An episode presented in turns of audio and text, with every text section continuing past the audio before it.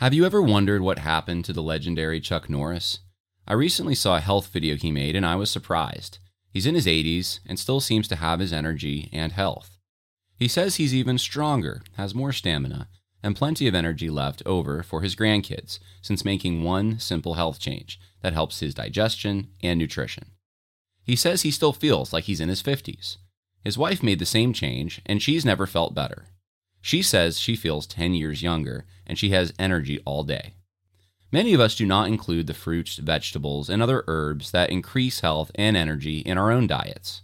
Chuck Norris made a special video that explains how he incorporated these things with one simple product. You can watch it by going to mymorningkick.com forward slash Harris. It may change your approach to your own health. Once again, that's mymorningkick.com forward slash Harris. Hey, what's up, everyone? Hope uh, everyone's doing well out there. Welcome to the Conversations That Matter podcast. I wasn't sure if I was going to have the time to get another podcast in before the Memorial Day weekend. I guess it's already upon us, isn't it? So I figured I would put one out today. Um, I'm actually fighting a cold a little bit, so my apologies if I cough a little bit during the podcast. Um, hopefully that'll get better. Uh, thank, thankfully, I'm sleeping, which is good. That's the best way, and taking tons of vitamin C and zinc and all the rest of the stuff you're supposed to take. Uh, anyway, uh, it's a beautiful day out there, and uh, the roads are just jammed with people going to the mountains and to the beaches for Memorial Day. Maybe some of you are out there traveling right now listening to this podcast. And if you are, I hope you have a wonderful weekend. And I hope you have a church picked out if you're traveling for the Lord's Day that uh, has like minded saints that you can worship with. Um, th- there's a couple things I want to talk about. The main thing, of course, is uh, in, in, the title. I want to talk about this shift that's taken place over the last 60, 70 years on how conservatives, or I, I should say people on the right politically in the United States, think of Nazis and critique Nazis and where they see Nazism being manifested. Now, this is something that I I'm sure other people have thought about this. Did I say Memorial Day? Someone's correcting me. Labor Day. If I said Memorial Day, my apologies. Labor Day. Yes. Uh, which is uh, we won't go into the origins of Labor Day today. That would um, enjoy it. I still think you should enjoy it, even if the the origins of it maybe aren't. Uh, it's it's a fake holiday to me. But anyway, I let it out. I let it out. Okay. Um, the reason I think it's important, uh, the the subject at hand, is because I have noticed a lot of people on the right critiquing conservatives, paleo conservatives, um, traditional Christians, Christian nationalists, cultural Christians, people supposedly on the right, mind you, and using the same kind of smears the left uses. And, and this got me to thinking, and I thought, I'm sure other people have delved into this and studied this. I just don't know where. I don't know who did it and where they did it. I'm, maybe there's an article somewhere, but I figured since I couldn't find one, I would write my own. And so uh, I, am hoping to get this published at I don't know, please somewhere that would be willing to publish it, somewhere like American Reformer or Chronicles Magazine. If not, I'll just self-publish it. But uh, I wanted to discuss the contents in that article, and I, I took a, about a day earlier this week to um, to to write that, and uh, and so that's the the main main thing we're going to talk about today. Of course, though, I also have other things. I want to talk to you about a Richard Dawkins clip I just saw like an hour ago that I, I said I got to share this with the podcast audience. This is really your brain on classical liberalism. It really is. It's it's really crazy what Richard Dawkins proposes, and um, it's consistent though with I think the the overriding philosophy that even people on the right in the last 20 years, 30 years have just taken for granted and it doesn't work anymore. And so I'm going to um, show that to you. And uh, and then we'll talk a little bit about God's law. I know I, I put some Twitter posts out there that people are uh, commenting on, and uh, some people I think are eh, perhaps confused or misunderstanding, or maybe I'm just not being clear. So I'm going to take a few minutes to just probably cause myself more grief and controversy, but it, but it's worth it. It's worth it. Uh, we're going to talk a little bit about the application of God's law to modern times, modern situations. So uh, I don't want to go into detail on that. I actually have a, an episode brewing in my mind on that entire subject where we'll talk about how theologians have looked at that subject. But I just want to give you my two cents on it, my my opinion, where I'm at, uh, so there's no misunderstanding. So hopefully that sounds good to everyone. Before we get into all that, though, uh, I have a little video to share with you. This is a, an invite from Chef Lance Nitahara, and he's a friend of mine. He's going to be speaking at the men's conference in the Adirondack Mountains, September 21st through 24th. If you can make it, overcomingevilconference.com, overcomingevilconference.com. Uh, here's a little clip of him. Lance Nitahara here. Lance, in the appetizer round, he showed an amazing amount of creativity. My philosophy on evangelism became such that I know now that I have to speak up. I have to go out and I have to warn those of the wrath that is to come. And I am excited and privileged and honored to be a part of the annual men's conference that we'll be doing up at Camp of the Woods in the Adirondacks. Uh, I will be there and I am privileged to be speaking about battling evil in today's present dark culinary industry, as well as equipping young people to be able to do the same through the Bible, through scripture, through Christ. Uh, and it's going to be a really great time in fellowship and learning. Uh, and I'm looking forward to meeting you all, looking forward to this entire thing.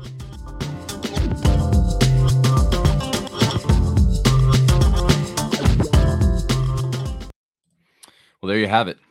Uh, so follow Lance's lead. I hope you can be there. I hope you can come. If there's any questions, info at truthscript.com is probably the best place to ask those questions.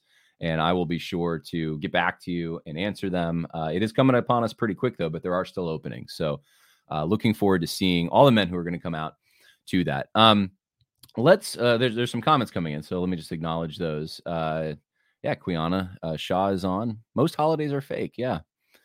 It seems like in the last, uh, yeah, I don't know, 100 years. I mean, a lot of the holidays ha- have not been organic. They haven't arisen from natural tendencies, traditions in regions, that kind of thing. It's it's more of like a, uh, a an abstract kind of like this is what we. In, in fact, I, I should say that even the holidays that did arise from certain occasions that were celebrated uh, in local areas and so forth have been turned into abstract holidays. So so everything's kind of becoming this, but it, it becomes a celebration of like you know blanket freedom or you know I, what is Labor? Do people even know what Labor Day is? Right? Um, it's uh, I mean unions should be all over that, I suppose, but we don't even associate it with that. It's just like taking a break. It's like the weekend of the year kind of thing.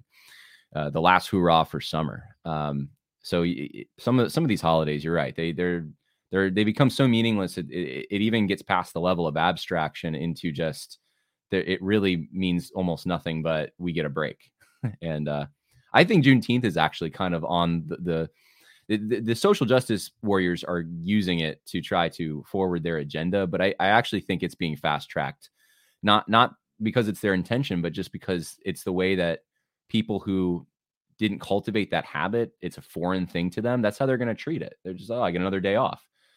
There's no traditions associated with this, but I'm glad to have a day off. So anyway, it's uh it does devalue the the celebration of holidays, which are supposed to, as the name implies, holy days. Contra talk with Pastor Richard uh, is on. Happy Friday, Pastor Richard. Uh, he says that uh, his 11 year old daughter keeps thinking Labor Day has something to do with having babies. Actually, that might be a better a, a better holiday. Um, anyway, uh, AD Robles is, is, with us. Hey, AD, hope you're doing well.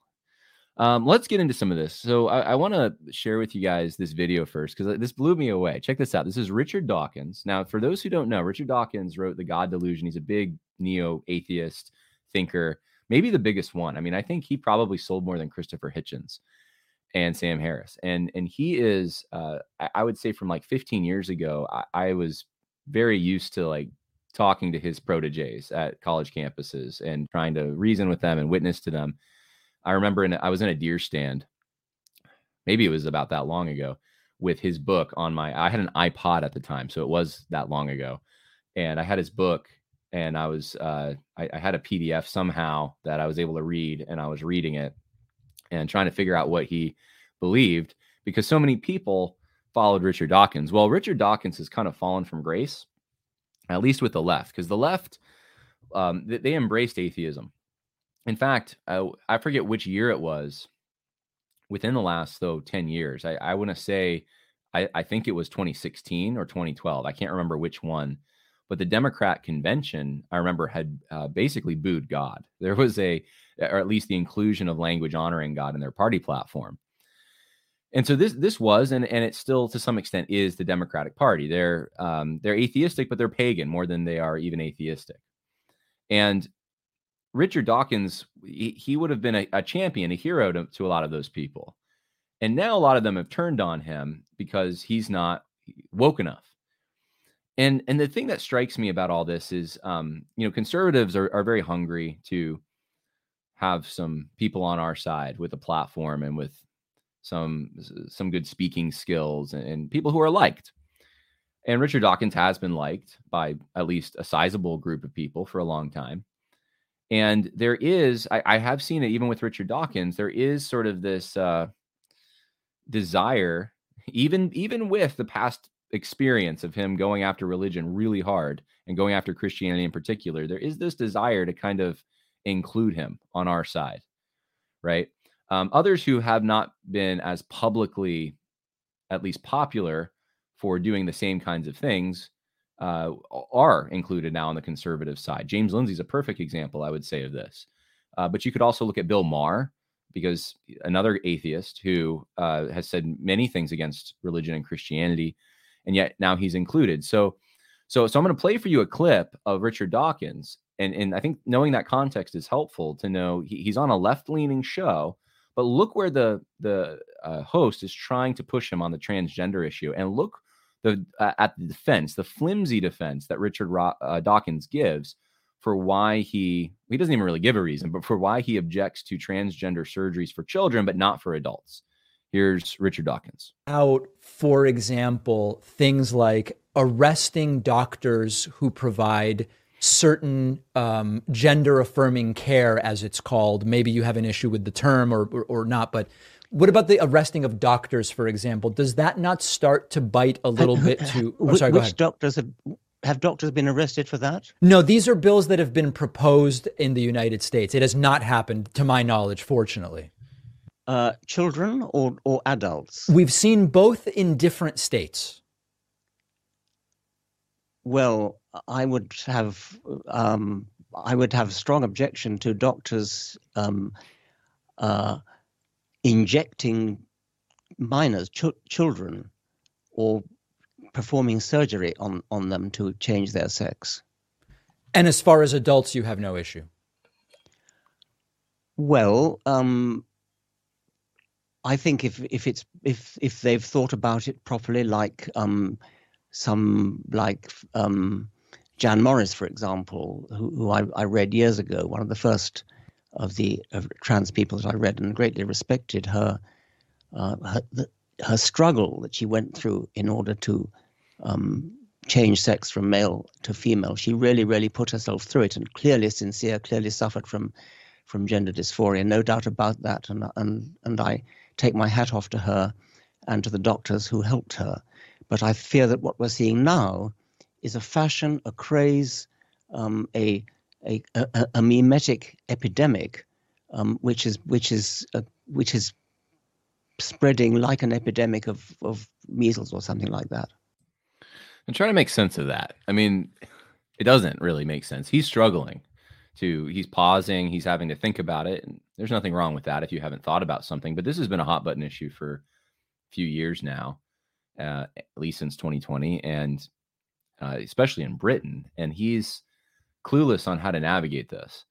It's it's really sad to me in a way because uh, he has Darwin in the background, um, as someone just pointed out. He's got a bust of Darwin, and he claims to be this rational thinker. He believes in reason. That's one of the things. If you read Dawkins, you're going to see over and over and over is the supremacy of reason over the superstitions of religion and the bigotries of tradition and and reason is going to be the thing that really advances us and we should uh, throw away all those antiquated notions of uh, tradition religion and ties to the past and embrace uh, embrace our evolution but also uh, embrace the, the what makes sense uh, to human beings and so he's he's a bit of he's a rationalist. There, I guess there's no other way to say it, and um and he, he's also a materialist, and uh, which doesn't really jive because you know rat to him it would be in your brain things sparking off things uh, chemical reactions that are actually causing this reason in the first place so it, there isn't uh, the the intangibles don't have a way to even exist in the materialist world that Richard Dawkins believes in. But but the whole idea is that things can be like a mathematical equation. We can approach almost every problem that way. Things can be approached in this rational way. So so where's the rational way? Where's the evolutionary biological way to approach the issue of transgenderism, right? You would think that if you were at least trying to be consistent, you would look at that as an inhibiting mutation, right? Like people who claim to have this, they're not procreating. They're, I mean, if they are, I, I don't know exactly what the numbers are, but it, but if they are procreating, it, it certainly is not to the degree that heterosexual couples are. Uh, they have higher suicide rates. There's, um, it, it's uh, very costly on society to transition them and there's a lot of drugs that they have to take for the rest of their lives m- most of the time when this happens i mean there's so many dr- drawbacks to it you would think someone who's a rationalist who's a materialist like richard dawkins would object to it on those grounds he doesn't though uh, and and i'm not even saying that would be a completely rational objection i don't think his understanding of reality his philosophy of life makes sense so there, there's going to be problems with it. But but he chooses not to go that direction, which that would be, I, I would think, the low hanging fruit for him. Um, it would also give him a lot of blowback. It would it would be he'd have to act actively be against transgenderism in order to take that stance. And and you know Charles Darwin would have probably I mean he didn't face these same things, but you know he would have done something like that, right? We're in a new era though, and Richard Dawkins uh, decides to make this separation. And I've seen others make this separation. And I think this is going to be in conservative elite circles. There's there's going to be a split on this. There are those who want children to be exempted from this. don't don't hurt the children. And this the, the whole idea of don't hurt the children, which is a appropriate idea. We we should understand that children are uh, there's less wisdom there. They're less able to make uh, the decisions that they are being trained for that they will be able to make at a later point in their life there is development right um, even jesus it says grew in wisdom and stature in favor with god and man so so children uh, are to be protected if you make one if you cause one of them to stumble better that a millstone were hung around your neck so he's detecting something that is true uh, right and, and so there is this category of of protecting kids but at the same time, he objects to transgender surgeries uh, he, because I guess they, they harm children somehow. They're innately, it, it's going to do damage. It's uh, he, he can't condemn the doctors outright, even though that's what he's being asked to do. But he can at least kind of give this whimper of a, a lame response to say we should protect the kids from that. Okay, protect them from that. Why though? right? And, and, and this is the question. Um, I could I could look at something like firearms, and I could say, well, you know, a child who's three year old shouldn't be left in a room full of loaded firearms. Why is that? They don't know how they work. They haven't been taught responsibility. They're not. Uh, it's not a tool that they can use effectively. Uh, the they have there's great potential for damage there. But are firearms wrong? No, firearms aren't wrong. In fact, firearms are useful tools. And I could say the same thing about a, a vehicle or a heavy machinery or anything that would be dangerous in the hands of uh, someone who's untrained or a child, but is uh, is right and good in the hands of an adult. Um, when it comes to uh, sexuality, I, I, can say that um, children do not have the capacity for that yet. God has not wired them in such a way as to take part in that. And so, uh, because I, believe, as the Bible teaches, uh, that sex is uh, for marriage itself, and someone who is not eligible for marriage and someone who is not married should not be participating in that. Uh, should they have knowledge about it? And I don't want to go on a whole long thing here, but but I'm getting to the point. The point is that they they don't. There are certain phases of development in which we, uh, as as parents, as members of society, we give new responsibilities, like the right to vote. Some of these are based on tradition, uh, but there's this understanding that there is a development that that proceeds forward. Now, is that though? Here's the question: in the same category as something like transgenderism. Uh, so it, it's it's wrong to uh, it's dangerous, I guess, to uh, have a transition for children. It, it's dangerous for doctors to perform those surgeries on children, but yet for adults, it's perfectly fine. It's even brave. It's even uh, something to admire. Well, that's what Richard Dawkins does at the end of the clip. He turns it into something to admire. If you've thought through it and you really feel that you're a woman, even though you're were born a man and that's who you really are, then you should be true to what? to that experience you say you have, that experience living in society and feeling like a woman, to quote Shania Twain. If, if you can sing that song as a man and you really mean it, uh, that consent, that belief uh, makes it so. And, and, and there should be a recognition of that. And part of obtaining the social recognition is perhaps performing a surgery. Now, if that's a good thing in and of itself, what why is it that it's bad for children but it's good for adults? Like at what point does it become because with these other issues like like guns, for example, or other, you know, safety issues or even heterosexuality, I think it's it's fair to say that we are looking at something that's good in a in the right context.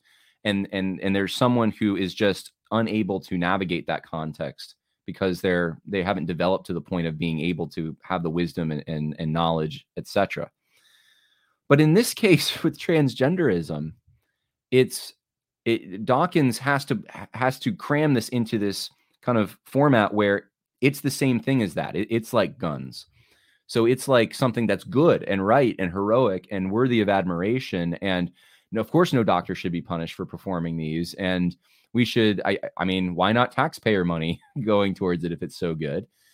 We we should uh champion this um but yet just not for kids not for kids because they don't know how to handle it yet or something. That's that's what's happening and i think that's what the conservative movement's doing and this is so different than even I would say, and I say conservative movement, I'm saying it, it's it's now maybe on the fringes, but I, I, think it will become mainstream because you already see this bifurcation with homosexuality and transgenderism, where quote unquote conservatives think it's okay for homosexual couples to uh, use surrogacy to become parents.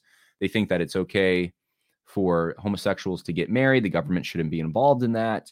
Uh, it's but they they don't like the transgender thing in sports, right? There's already the separation, and and I think the next logical step is well, transgenderism's fine, but not the kids, right? The kids are the last the the last spark of I guess moral decency, the last uh, thing to go in, the we we value our children in the United States, but in the Western world in particular has been uh, uniquely, I would say, values children and wants to preserve their innocence. That's the last thing to go, and we have no real reason it's it's this flimsy consent thing that's holding the whole tidewater back. We have no reason to expect that that's going to hold because it's built on nothing less than our choice. And then this idea that making choices are good. If you make a choice, you just have to be able to handle that choice. You just have to be able to make that choice and have it be your own choice and not with the influence of someone else, as, as children are apt to uh, be influenced. And so, uh, so, so is it 12 years old? Is it 18? Is it, is it three? I mean, what's, what's the choice here? I mean, the same thing could be said about pedophilia. When, when does the consent enter the picture? What's missing though is the idea of virtue and telos, that there's actually purpose baked into creation. There's expectations and responsibilities and obligations we have.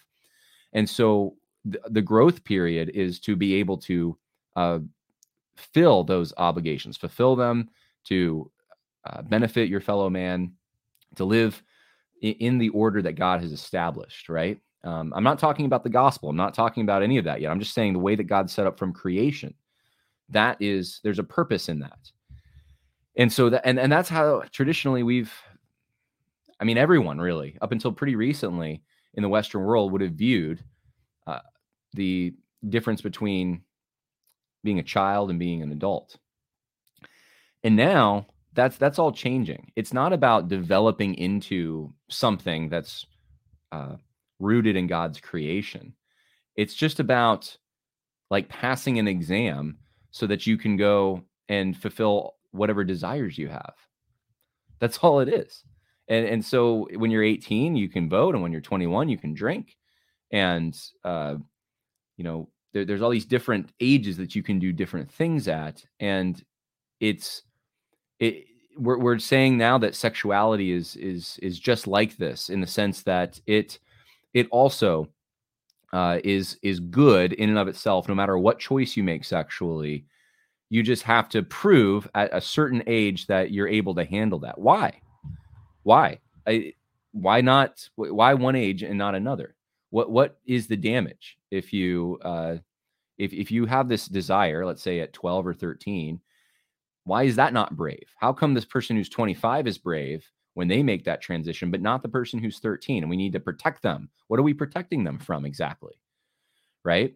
Um, I, I, the only thing that's holding this back is well, they're just not capable. I don't know. There's some 13 year olds who seem pretty capable, right? Once once that argument falls, and you, you have a smart 13 year old or something, you just open the floodgates for kids. There's no there's nothing uh, holding it back. So that's just my two cents on it. I just think it's silly and it's just not something that we've heard really before but we're going to hear it a lot i think in the coming years and it's the big mistake i think that conservative uh, politically conservatives uh, and I, I suppose christians to some extent too it's a mistake that they've made in platforming atheists and uh, and people who are just so they're they're they're so antithetical to a christian understanding of reality not that you can't be co-belligerents on things but th- there's this is where it leads. Uh, this is your brain on classical liberalism. Richard Dawkins isn't woke. Remember, Richard, this is not a guy who's supposedly woke. He's anti woke, and the woke people don't like him. And yet, he's saying that it's it's a brave, it's it's a really uh, noble thing for someone who's an adult, at least, to pursue changing their gender. I don't know. Seems pretty woke to me, right? Well, he's he's he, his his whole idea is based on though consent and looking at uh, individual humans as uh, autonomous and able to make these decisions. So I, I think it, it's more in a classical liberal framework. And uh, so I, I, wanted to share that with you. I thought that was pretty crazy. Let's get into the main topic. I think that's yeah. oh no, I had one more thing, but you know what? Let's save that because um, I've already been going about 26 minutes. So let's get into the main topic. Uh, lots of comments coming in. Uh, yeah, Richard Dawkins does go wobbly at times, as we see in the video. We need Christians to stand on the word without wavering. That's very true. You know who else is Joe Biden? I just saw Joe Biden the other day is going pretty wobbly as well. Uh, it, it, no, it, eh, Joe Biden and Mitch McConnell. Mitch McConnell is actually who I was thinking of. I get now. See, I'm getting him confused now because they they're acting the same exact way. It's crazy. Um, all right, let's get into the Nazi stuff. All right, one, one, one more comment. John, John Philip Brooks says, okay, so why do conservatives criticize male to female transgender people so much more severely than female to male transgender people? I, I don't know. I haven't noticed that. Male, do they do that? Um, I guess so. I guess so. Yeah, I, it's it seems more prevalent to me. Maybe I'm wrong on that, but it does seem more prevalent to me. I don't know. Maybe someone else in the chat can answer that question. Okay, let's uh, talk about this. Um, I have this on a, a Word per- perfect document. That's the uh I, am kind of weird. I don't really use Word. I, have I've been trained on this program called Word Perfect, and so I keep using it. But it's about uh, double spaced. It's it's uh, like nine and a half pages. So I'm gonna read some of it to you and just talk about this because I think it's fascinating and it's important for us to understand. So I start off. I say it goes without saying that the modern left views their political opponents as proto Nazis. This, of course, puts them in the enviable position of wearing the white hat, regardless of the strength of their arguments. The sheer volume of media attacks on Donald Trump for somehow gleaning from Adolf Hitler is overwhelming. Just recently, Vox carried the subtitle Trump isn't Hitler, but when it comes to the courts, he successfully is borrowing from the Nazis' playbook. The association this time is that in the same way Hitler used his arrest for the Munich beer hall putsch to promote himself, so Trump is also using his arrest for election interference to promote his candidacy.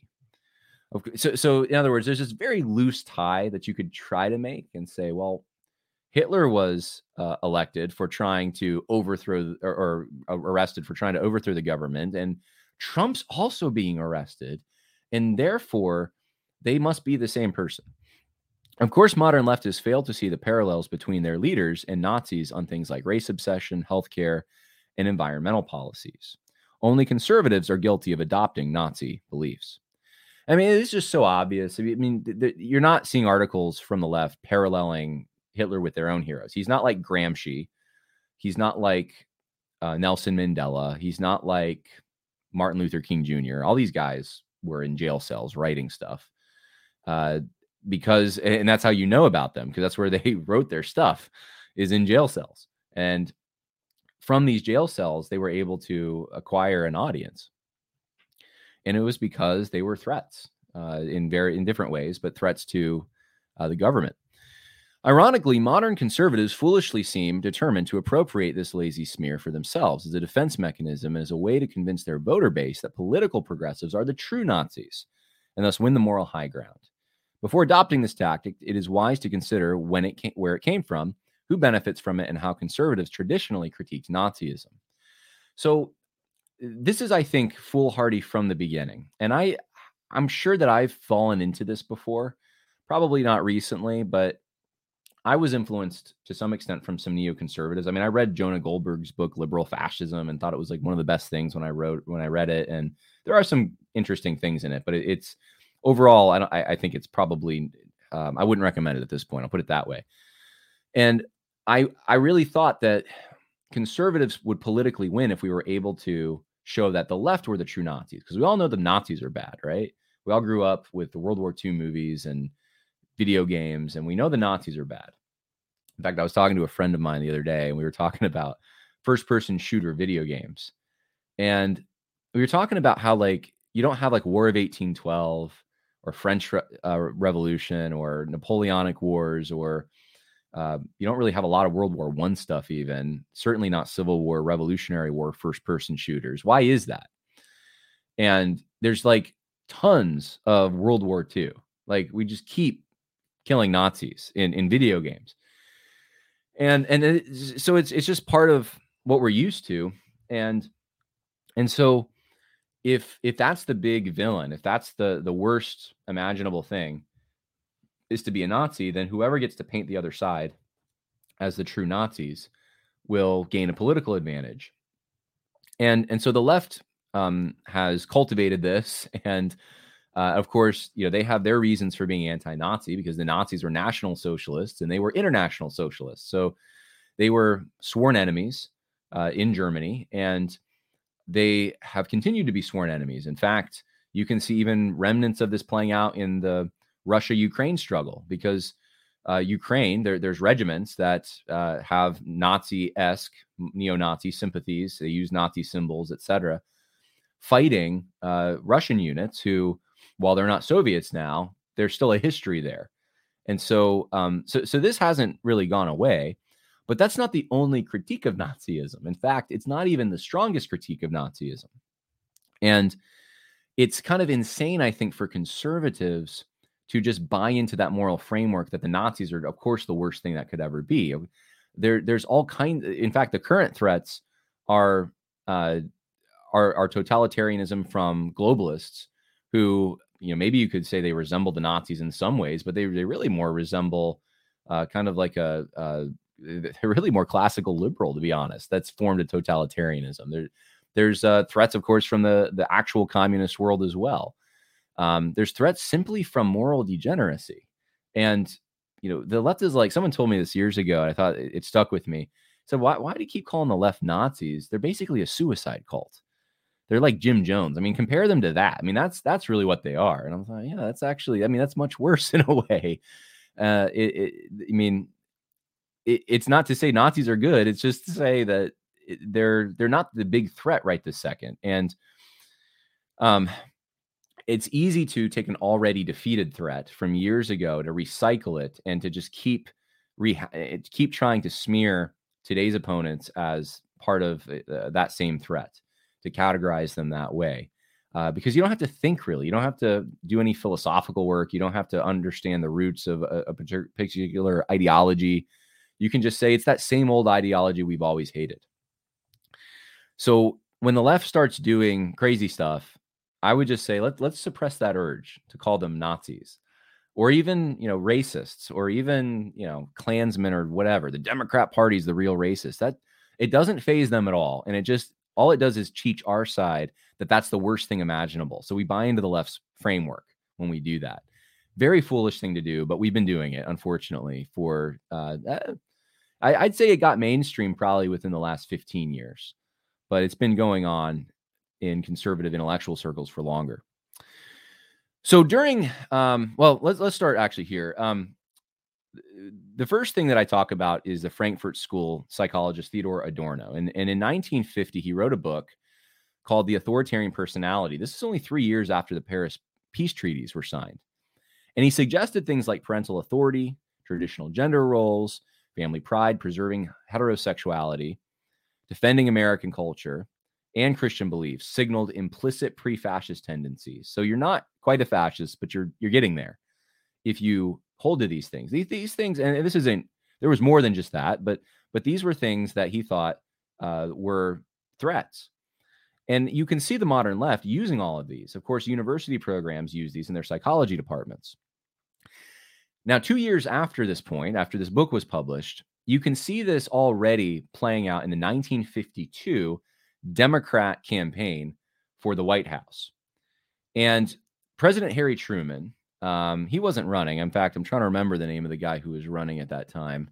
I should probably look it up. No one remembers the losers of these things if they don't have a future in politics. Uh, it was a guy by the name of um, Adlai Stevenson. So Adlai Stevenson, and he he did not we could probably call this a landslide. I mean, Eisenhower really did beat him. He only got 89 in the electoral vote, 89 electoral votes, and then President Eisenhower got 442. So, but I mean, look, he had 44.3% of the popular vote, and Eisenhower had 55.2%. So, I mean, it, it, there was a split. Like uh, the big part of the country liked uh, Stevenson. But President Harry Truman, of course, was the outgoing president during this time. And President Harry Truman campaigned for Stevenson and campaigned against Eisenhower and the Republicans. Now, how did he do that? Let me give you an example of what he did. He blamed Republicans for things like opposing civil rights. Yes, even in 1952, that was already a discussion. Um, restricting immigration was another thing that they were they were bigoted on this uh, that the Republicans promoted the belief that Soviet subversives had infiltrated the State Department. You remember McCarthy, and he called that the big lie. that that's been recycled, the big lie. And he said that it was deadly to the American tradition of liberty and the kind of weapon used by the Nazis, the fascists, and the communists. Okay, so the communists are also kind of bad guys, but the Nazis are the chief bad guys. He warned the National Jewish Welfare Board that Americans should be vigilant to oppose the philosophy of racial superiority developed by the Nazis from reemerging in the United States under the guise of anti communism. He even linked Republicans' opposition to government subsidized jobs programs to an unwillingness to defend ourselves against the aggression of the Nazis and the fascists and do business with Hitler instead. and Ironically, all of this was aimed at Dwight Eisenhower, who defeated actual Nazis, but was now guilty of accepting, quote, the very practices that identified the so called master race, unquote. So, as early as 1952, five years after the Paris Peace uh, Treaty, uh, you already have this going on. You already have Democrats using this playbook to smear their Republican rivals. Okay. So, don't think that this was something that was concocted for Donald Trump or George W. Bush or Ronald Reagan. No, it's been going on much longer than that. Now, the critique, of course, of this is you have to understand what it was to understand why the modern critique people on the right are using is also bogus.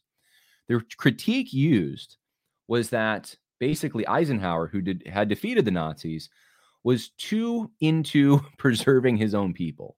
I mean, he just he really wanted to keep that the immigration down, and he really just uh, I mean he he was racially insensitive on civil rights issues. I mean, this is before the Civil Rights Act, but he was uh, he, he was to be, um, uh, I guess, suspected because of that. He was supposed to be suspected because he was in the same party as someone who was claiming there were communists all over the place, and we all know that if you oppose communism too hard, that must mean you're a Nazi because they oppose communism, right? It was these kinds of things uh, that were tangentially related that someone like Truman was able to connect to Eisenhower and the Republican Party.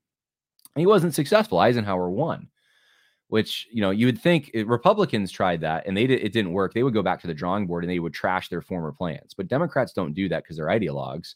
Republicans are becoming that way more, but Democrats uh, just hammered you know the next year. The next time they were around, let's use the same smears. Let's so so they've been doing this for a long time. Today's American left increasingly destroys more and more cultural artifacts, organizations, and people through this strategy, too. Everything from MAGA Republicans to Moms for Liberty are smeared as Nazis or part of a growing list of supposedly repackaged Nazi beliefs like white supremacy, kinism, Christian nationalism, and Confederate sympathizing. Such has always been the post World War II left's undeveloped understanding. So they're not actually critiquing Nazism, they're just calling things Nazi they don't like. That's a difference, right? Uh, they seem to think that anything with a hint of concern for the preservation of European heritage, tradition, or culture will produce another Hitler and Holocaust. Being anti Nazi now requires one to purge Western societies of their very identities. And that's 100% true. The left has, for years, been making, since you can see it since Truman, the claim that conservatives are trying to stick up for white people, for Americans, um, for uh, now it's for Christians, for for for the people that really uh, you could say settled, pioneered, colonized, founded the place we call United States of America. You know, those people and their their descendants are to be shamed, are to be marginalized, are to be deplatformed, and anything short of that is Nazism. That's basically where we've ended up. And so it's it's this commitment to people in place that is the problem with Nazism. It's the blood and soil thing. That's the problem. That's the critique. That's the the issue. That's why Nazism was wrong to the left. American political conservatives have long pointed out the left's hypocrisy, though, on this point. James Burnham expressed concern in 1961 that the United Nations exclusively focused on racialism from Western whites, such as Nazis and Klansmen, while ignoring the anti white outrages of the Black Congolese, the anti Semitic activities of North African Arabs, the Mau Mau terror, and other examples. And a lot of the examples I'm going to give you are coming from National Review magazine in the 1950s, back when they still had some actual conservatives writing for them, before Jonah Goldberg and you know David French and all those guys.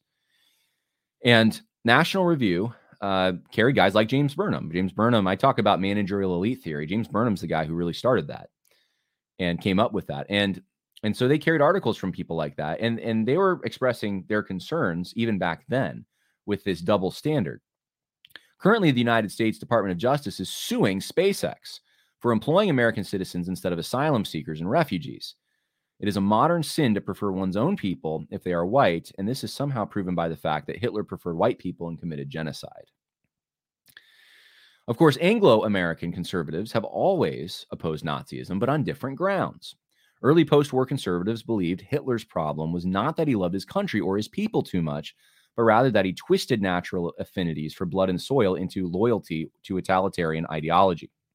In other words, the slogan blood and soil was just a slogan. Didn't really mean that the at least the upper echelon that they really cared about blood and soil. They cared about an ideology they had. Uh, they were willing to violate sovereign borders. They were willing to jail their own people uh, for political crimes that were um, that were not political crimes before the Nazis had arisen. Just just blaspheming the state. Uh, you know, they they were willing to kill uh, even parts of their own populations within their borders in order to uh, purify their race, quote unquote.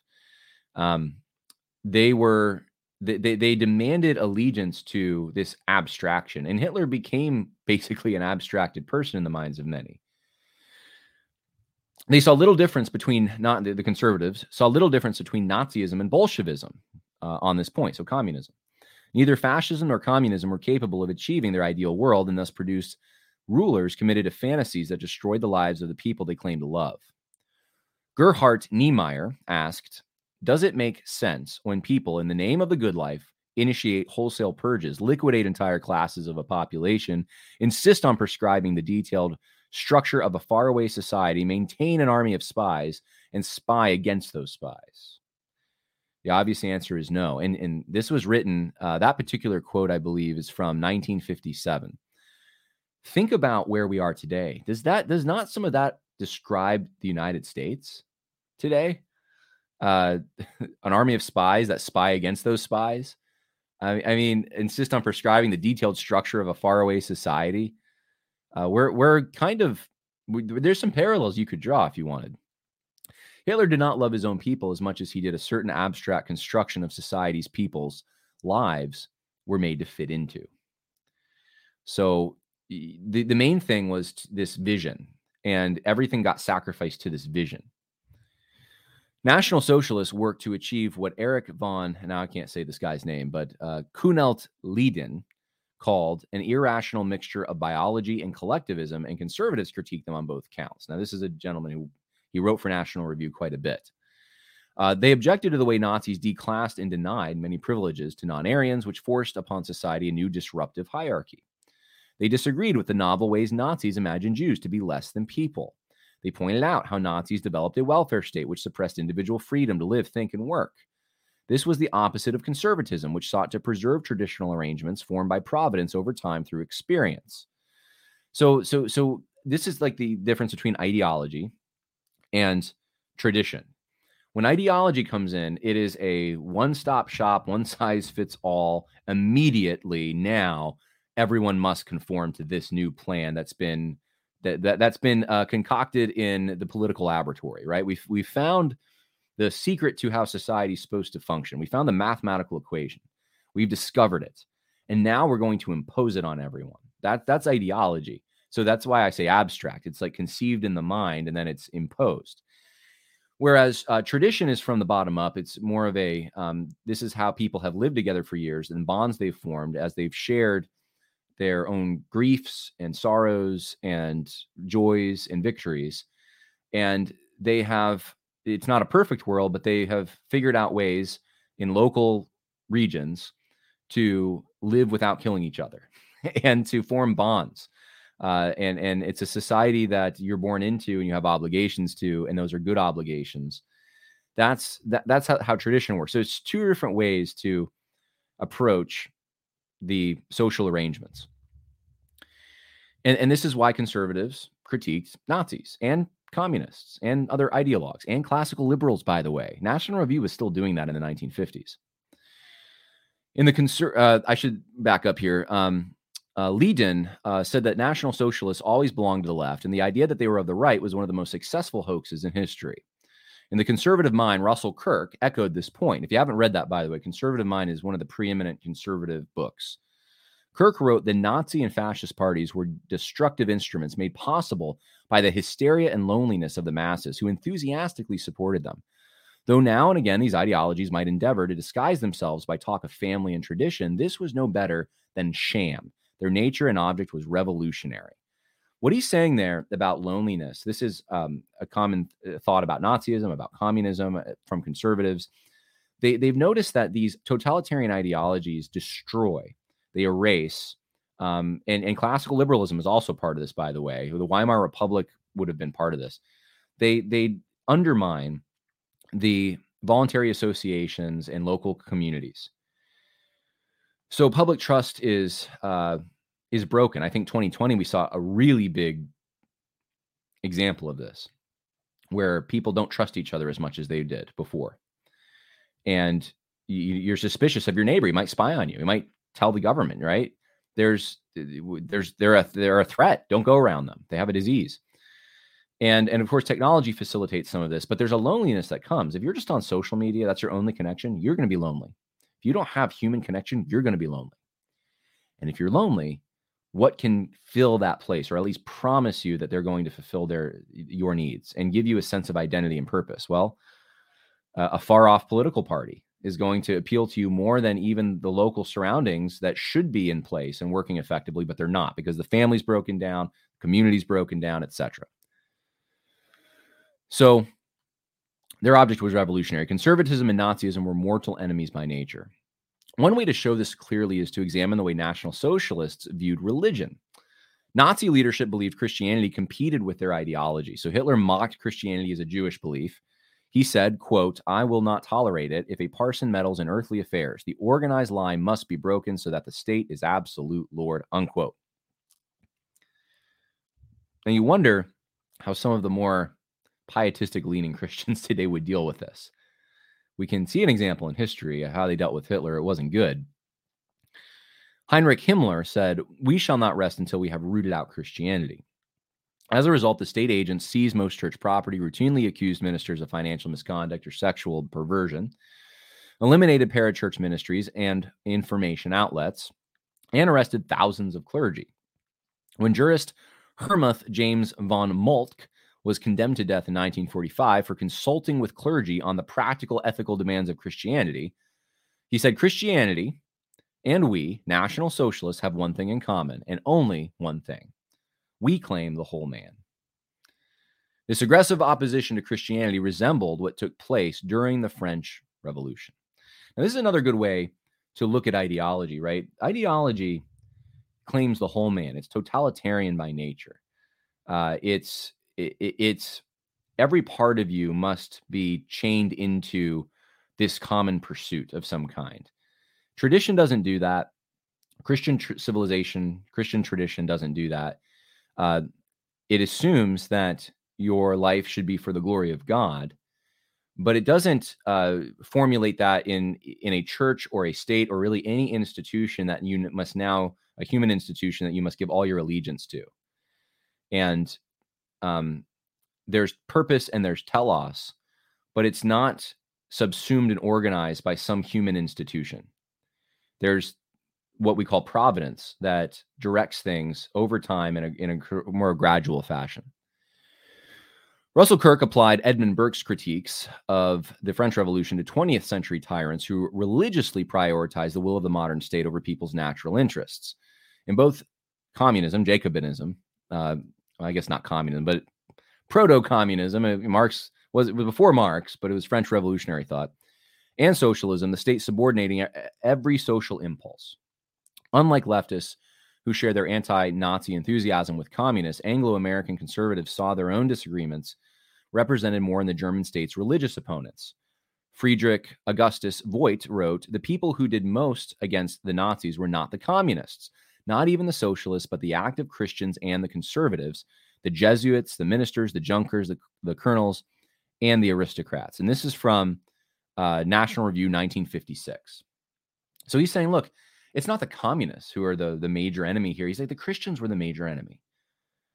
Um, James Donohoe recounts in a book called Hitler's Conservative Opponents in Bavaria the way that many Bavarian Christians believed the new Germany had departed from values and traditions of which Germany had once been so proud. And, and this book, uh, I believe, was written in 1961. So not, not long after. I mean, the generation who fought World War II is still around. And Donohoe writes that most of those who were actively opposed to Hitler in the years after 1933 were equally opposed to the old fashioned 19th century liberalism as well as Bolshevism. So these people weren't classical liberals, they weren't communists, they weren't fascists. What were they? Uh, they opposed National Socialism the way Edmund Burke opposed the French Revolution by appealing to Christianity, traditional social hierarchy, and private property. They defended the liberty of the church because they believed their religion was true, not because they prized the freedom to worship in a neutral society. This is what today is being called Christian nationalism. Just so you know, the most ardent opposition to Hitler were people that today would be totally branded Christian nationalists. Uh, this is who conservatives said in the 1950s were the main opponents of Hitler. They would be branded Christian nationalists today. They weren't classical liberals. They weren't fascists. They weren't communists. They were Christians and, and they wanted Christian civilization. This has been lost somewhat. And, and I'm afraid the way the way things are going in elite circles, it will never be regained as long as well, I shouldn't say never. God God can do anything and uh, stranger things have happened. There is an undercurrent with young people who are interested in this. They want a return to Christian civilization. I would say though that there's a huge failure going on, and, and and unfortunately, I think most of these people can't see that they're they're failing in this regard. Among those who are older, who should have more wisdom, some do, but a lot of them don't, and they're not encouraging this. They're they're committed to a classical liberalism, and they don't see how it undermines their Christianity. In fact, sometimes they fuse it with the Constitution or their conception of it with Christianity. Um, it's really their conception of it because the Constitution, I are there maybe some classical liberal things that I mean it's not even you could you could make a better case that the Declaration of Independence had some maybe classical liberal themes.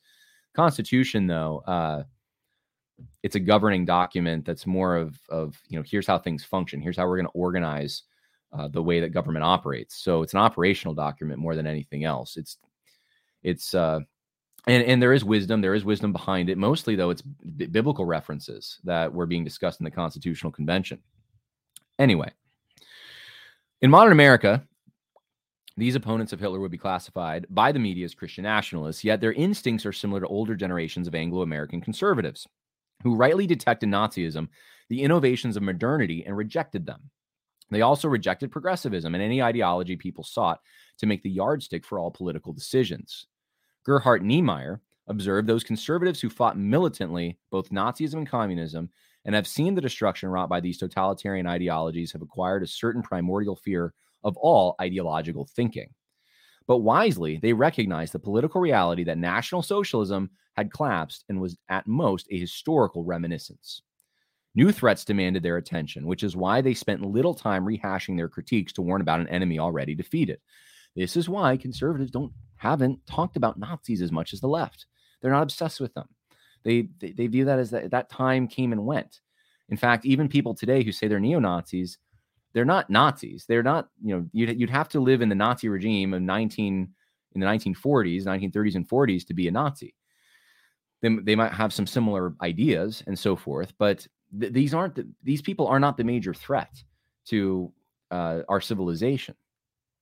Leftists fall anyone who falls short of sharing their obsession to smoke out Nazis is somehow harboring Nazi, pro-Nazi sentiments right? I might even get comments in this video, which is the funny part, by people who think that I'm defending Nazis or I'm because uh, as a conservative, I don't critique it hard enough, or I'm telling you not not to worry about it uh, because it's not a huge threat or anything. That I'm the problem. That that could be. Um, and by the way, I should say there might be some of you who maybe maybe you do have a son or a I say a son because more likely young men probably, but maybe you do know someone who is being attracted to some of these neo-Nazi type beliefs. And maybe this is something that you need to look into a little more. But I, I'm just saying overall, w- when you look at the big picture, not the threat, not not anything close to what the left ma- makes out. Um, it does not matter how often former President Trump denounced neo Nazis, white supremacists, and Klansmen, the media still constantly subjected him to renewing this disavowal. The ritualistic purity tests are perhaps what led to the modern political right's seared conscience on this whole issue. There's a good example of this from a few years ago at a large gun rights rally in Richmond. I lived in Virginia at the time, so this sparked in my mind. There was a conservative blogger who noticed the event did not seem to be about guns at all. Instead, the goal was disproving the leftist narrative that Nazis and Klansmen are the only ones who care about gun rights, and instead painting then Governor Ralph Northam as the true Nazi and Klansman, which, granted, Northam made pretty easy because his yearbook had a picture of him, I guess, in a Klansman attire or a blackface. I'm not sure which. This, of course, is the same Ralph Northam who thought it was acceptable to do things like raise monuments and kill children after birth. Yet the message the crowd emphasized with their signs and slogans was how racist he supposedly was, as if that was relevant to his attempted gun grab. So I saw this firsthand. I saw how people painted Northam as this horrible figure because he's he's a Nazi. He's like Hitler. He's and, and I thought this is what the left did though. Wait, not long ago. Why are we doing this? Now, political activists on the right are starting to adopt the left's moral framing. Nate Hochman, or Hochman, I guess, an aide working for Ron DeSantis' campaign, was immediately fired from his position after retweeting an exaggerated political video that briefly featured an obscure symbol apparently used by Nazis. Yet, Christina Pushaw, the campaign's rapid response director, a little, little higher up, defended congratulating a homosexual father who had twins through surrogacy the same month. It's on the Ron DeSantis campaign. This is back, this is in July. We're talking a little over a month ago. Last year, a, a, historian on the Virginia Board of Historical Resources had to resign from Governor Glenn Youngkin's administration for simply supporting monuments to Confederate soldiers. Yet again, this was the same administration that hosted a series of Pride Month events.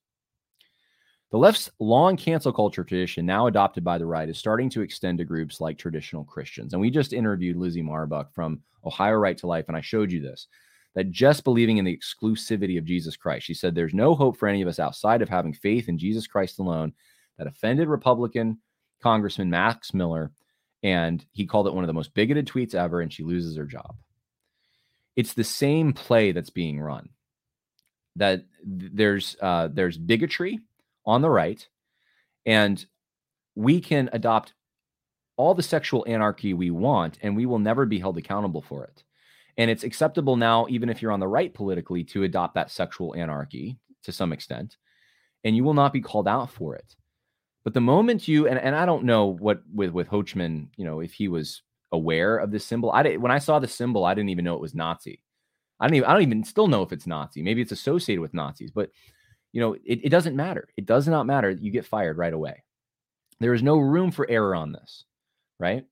Um, we, we could talk about other, you know similar things. You're, you're, there, there's there's blasphemy laws that the left has put in place that we abide by, but where there should be uh, separation and regulation and acknowledgement of evil when it comes to transgender and homosexual and things, there isn't. We we've lost that, and so we are, I believe, operating now within the left's framework. Even the right is operating within the left's framework. These representative examples of the political right policing themselves are happening during a time when conservative industry leaders seem more concerned with normalizing homosexuality than responding to the left's constant attacks on white people. They conceive of America in ways only progressives used to. America is more the abstract ideas of freedom and equality than it is a tangible place filled with tangible people.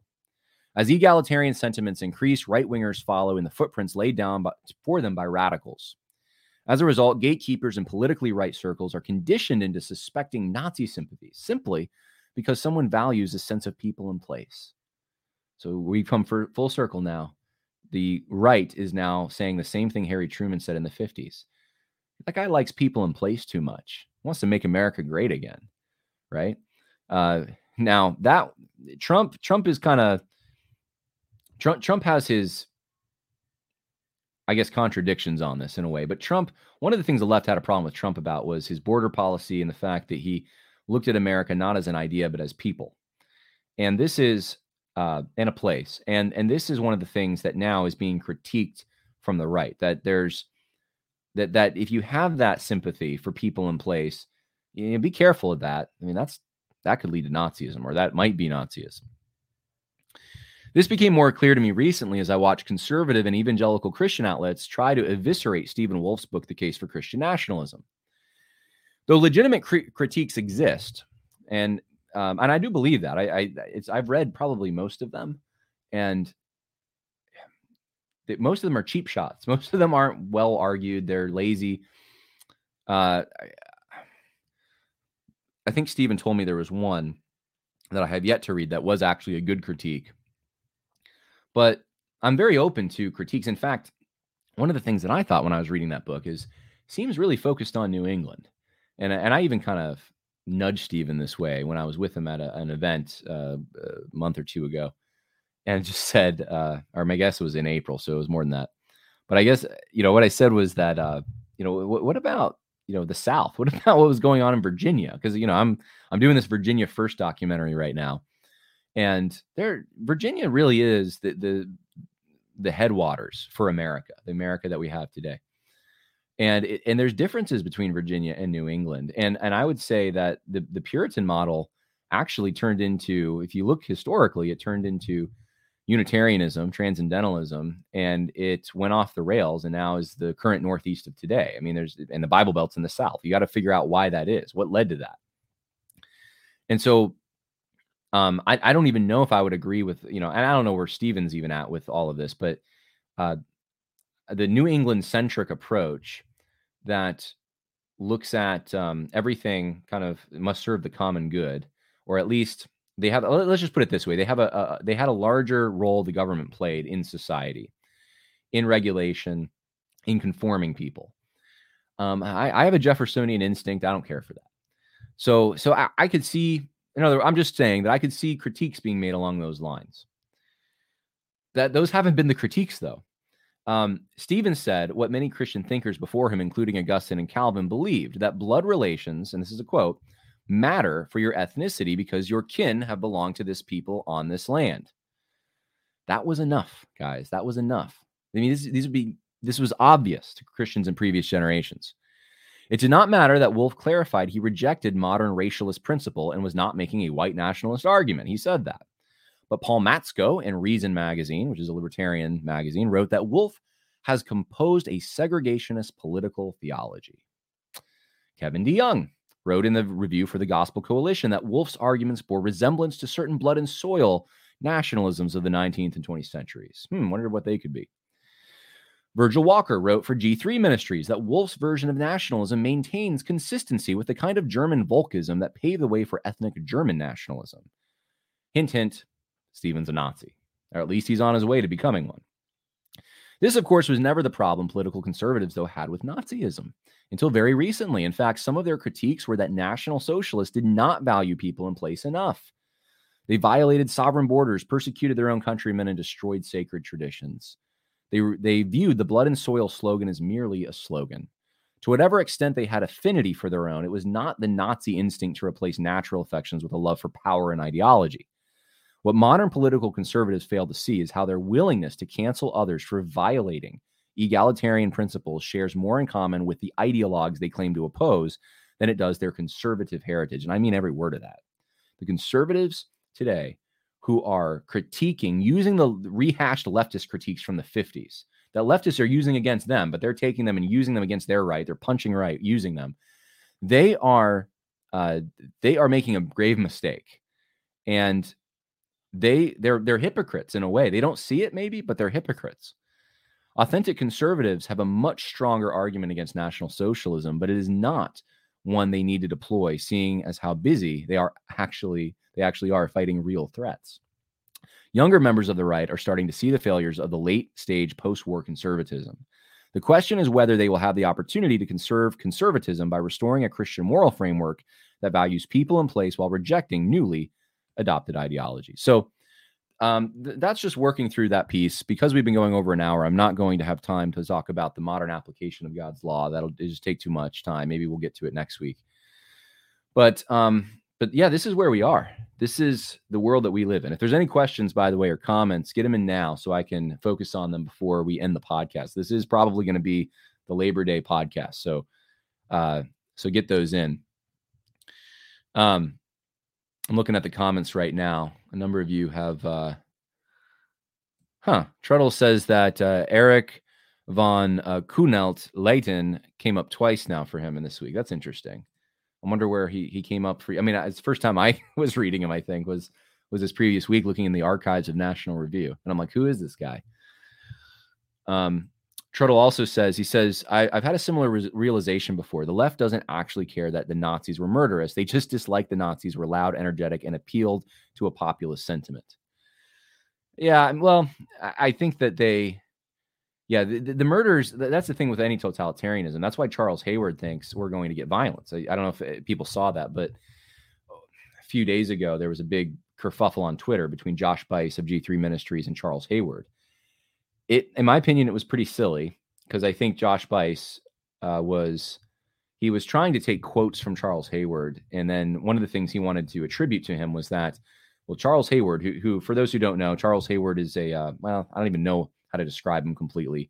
He he reviews books. I guess you could say he's a bit of a political philosopher, but he has a philosophy called foundationalism, and uh, I'm I'm planning on trying to get him on the program to maybe talk about some of this. But anyway, uh, one of the things that Josh Buice was trying to go after was that he approves of violence somehow. And and some of the things he said were just tongue in cheek. They were jokes. He wasn't really. It, it was being sarcastic. It was obvious. It was kind of like when the left looks at tr- some of Trump's comments that are clearly him joking, and they they try to write a whole article about how it's he's promoting violence. And um, Charles Haywood, though, does actually think, because I've uh, heard an interview with him where he talked about this, that there will be violence inevitably in the United States, more so than we're seeing now, because totalitarianism always has violence. They're the people who do not conform to the state that approved uh, rigid standards that conform to this very narrow ideology are they're they're killed they're persecuted that that's just what happens they're uh, marginalized they're put in concentration camps and things like that uh, that that's a real fear that could come up at some point um someone's cosmic treason said uh, Stephen Wolfe said that white evangelicals as a group are the lone bulwark against moral insanity in America, and that was critiqued by James White. Worth listening to. Yes, I, have heard it. Um, I, I would respectfully disagree with Dr. White on his understanding of that or, or what that means. I, I thought that was a poor critique, and uh, I guess that's out there publicly now. But you know, that's just my disagreement, and I think good men can disagree with each other on things. Um, I did some episodes on that at the time, and and I think what happened there was Stephen Wolfe. and this really is off topic to be honest with you. Um, but but uh, but I guess it's on. You could relate it in the sense that that's just another quote that you can pull from Stephen Wolfe that people tried to take and then paint it as some kind of a you know proto-fascistic thing. And and really he's saying uh, that there's these he was talking about political categories and people then imposed upon him these theological categories that he didn't mean. So taking you know eternal categories imposing them on this these temporal political categories. And you know could stephen have said that differently? Could he have? Yeah i suppose so. And he probably you know now I, I think he probably would say that yeah maybe I could have said it better. But as soon as you're being called out in those ridiculous ways, you don't, there's no reason to back down or apologize because you didn't do anything technically wrong. Um, he's looking at voting patterns and saying, yeah, it sure seems like white evangelicals tend to vote for conservatives more. Guess what? According to some polling agencies, black evangelicals have a tendency, not all of them, but the vast majority tend to vote for pro abortion candidates, pro homosexual candidates, Democrats why is that? They have uh, similar beliefs on some things, and, and, they're even categorized as evangelical in some of the polling data. Most of the time, they're not. Uh, but but I, I, did see one recently where they, it actually separated white evangelicals and black evangelicals, and their voting patterns were very different. So so so it's looking at general trends, and politicians have to take those things into account. But to but to then frame that as well, he's denying that there's unity at the communion table, or that we're all one in Christ, or that uh, you know my racial minorities don't matter or something like that is completely ridiculous. Not the point he was making at all. So anyway, um, yeah, Quiana Shaw says Stephen was right. It's factually correct, and I agree. It is. It's just a fact. Uh, I, I, don't care really what people show me or uh, uh, think of me for that, but I don't know what else to say. I mean, it, it, it, this is like the level that we're the, the level at which we're dealing with these things. It's sad to me because we're we're talking about surface level things and we could be talking about some root issues. But I thought it was worth pointing out to you, and I thought hopefully this was educational for understanding when you see that critique coming from so-called conservatives, that is not a conservative critique. Conservatives love people in place. We want to preserve things and we want changes to be gradual. We want to preserve identity and social trust. And we want people who have lived here uh, and and grown up in certain areas and develop trust with each other and forged uh, bonds to be able to maintain those without them being totally disrupted. And to to say that people who are concerned about that kind of thing because maybe they don't want mass immigration or something are well that's kind of eh, I don't know I'm a little little Hitler there a little bit of a fascist there or you know, they're they're somehow racially whatever. It's just uh it, it's not that's a leftist critique. That's some that's coming from a leftist at least in on that issue Maybe there's other issues they're not leftist on, but they're they're they're being a leftist on that issue. And I think it's because a lot of the people on our side uh, who were against social justice, at least the previous iteration of it, they had adopted even earlier forms of it and, and forms that were consistent with classical liberalism. They just didn't want full blown Marxism.